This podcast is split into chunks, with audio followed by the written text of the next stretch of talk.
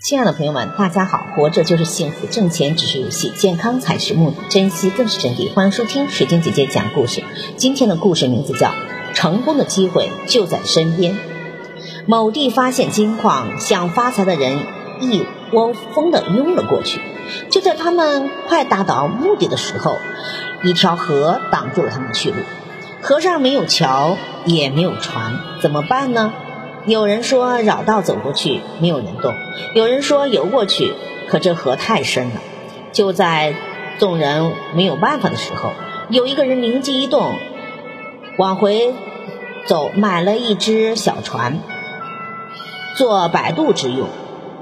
过河人每人每次三个金币，尽管费用昂贵，可没有一个人不上他的船的，因为对面就是金矿呀。摆渡的人不去淘金了，专心他的摆渡去了。因为每天都有络绎不绝的人要去金矿那里。后来呀，去淘金的人十有八九都是空手而归，而那个做摆渡的人倒发了财。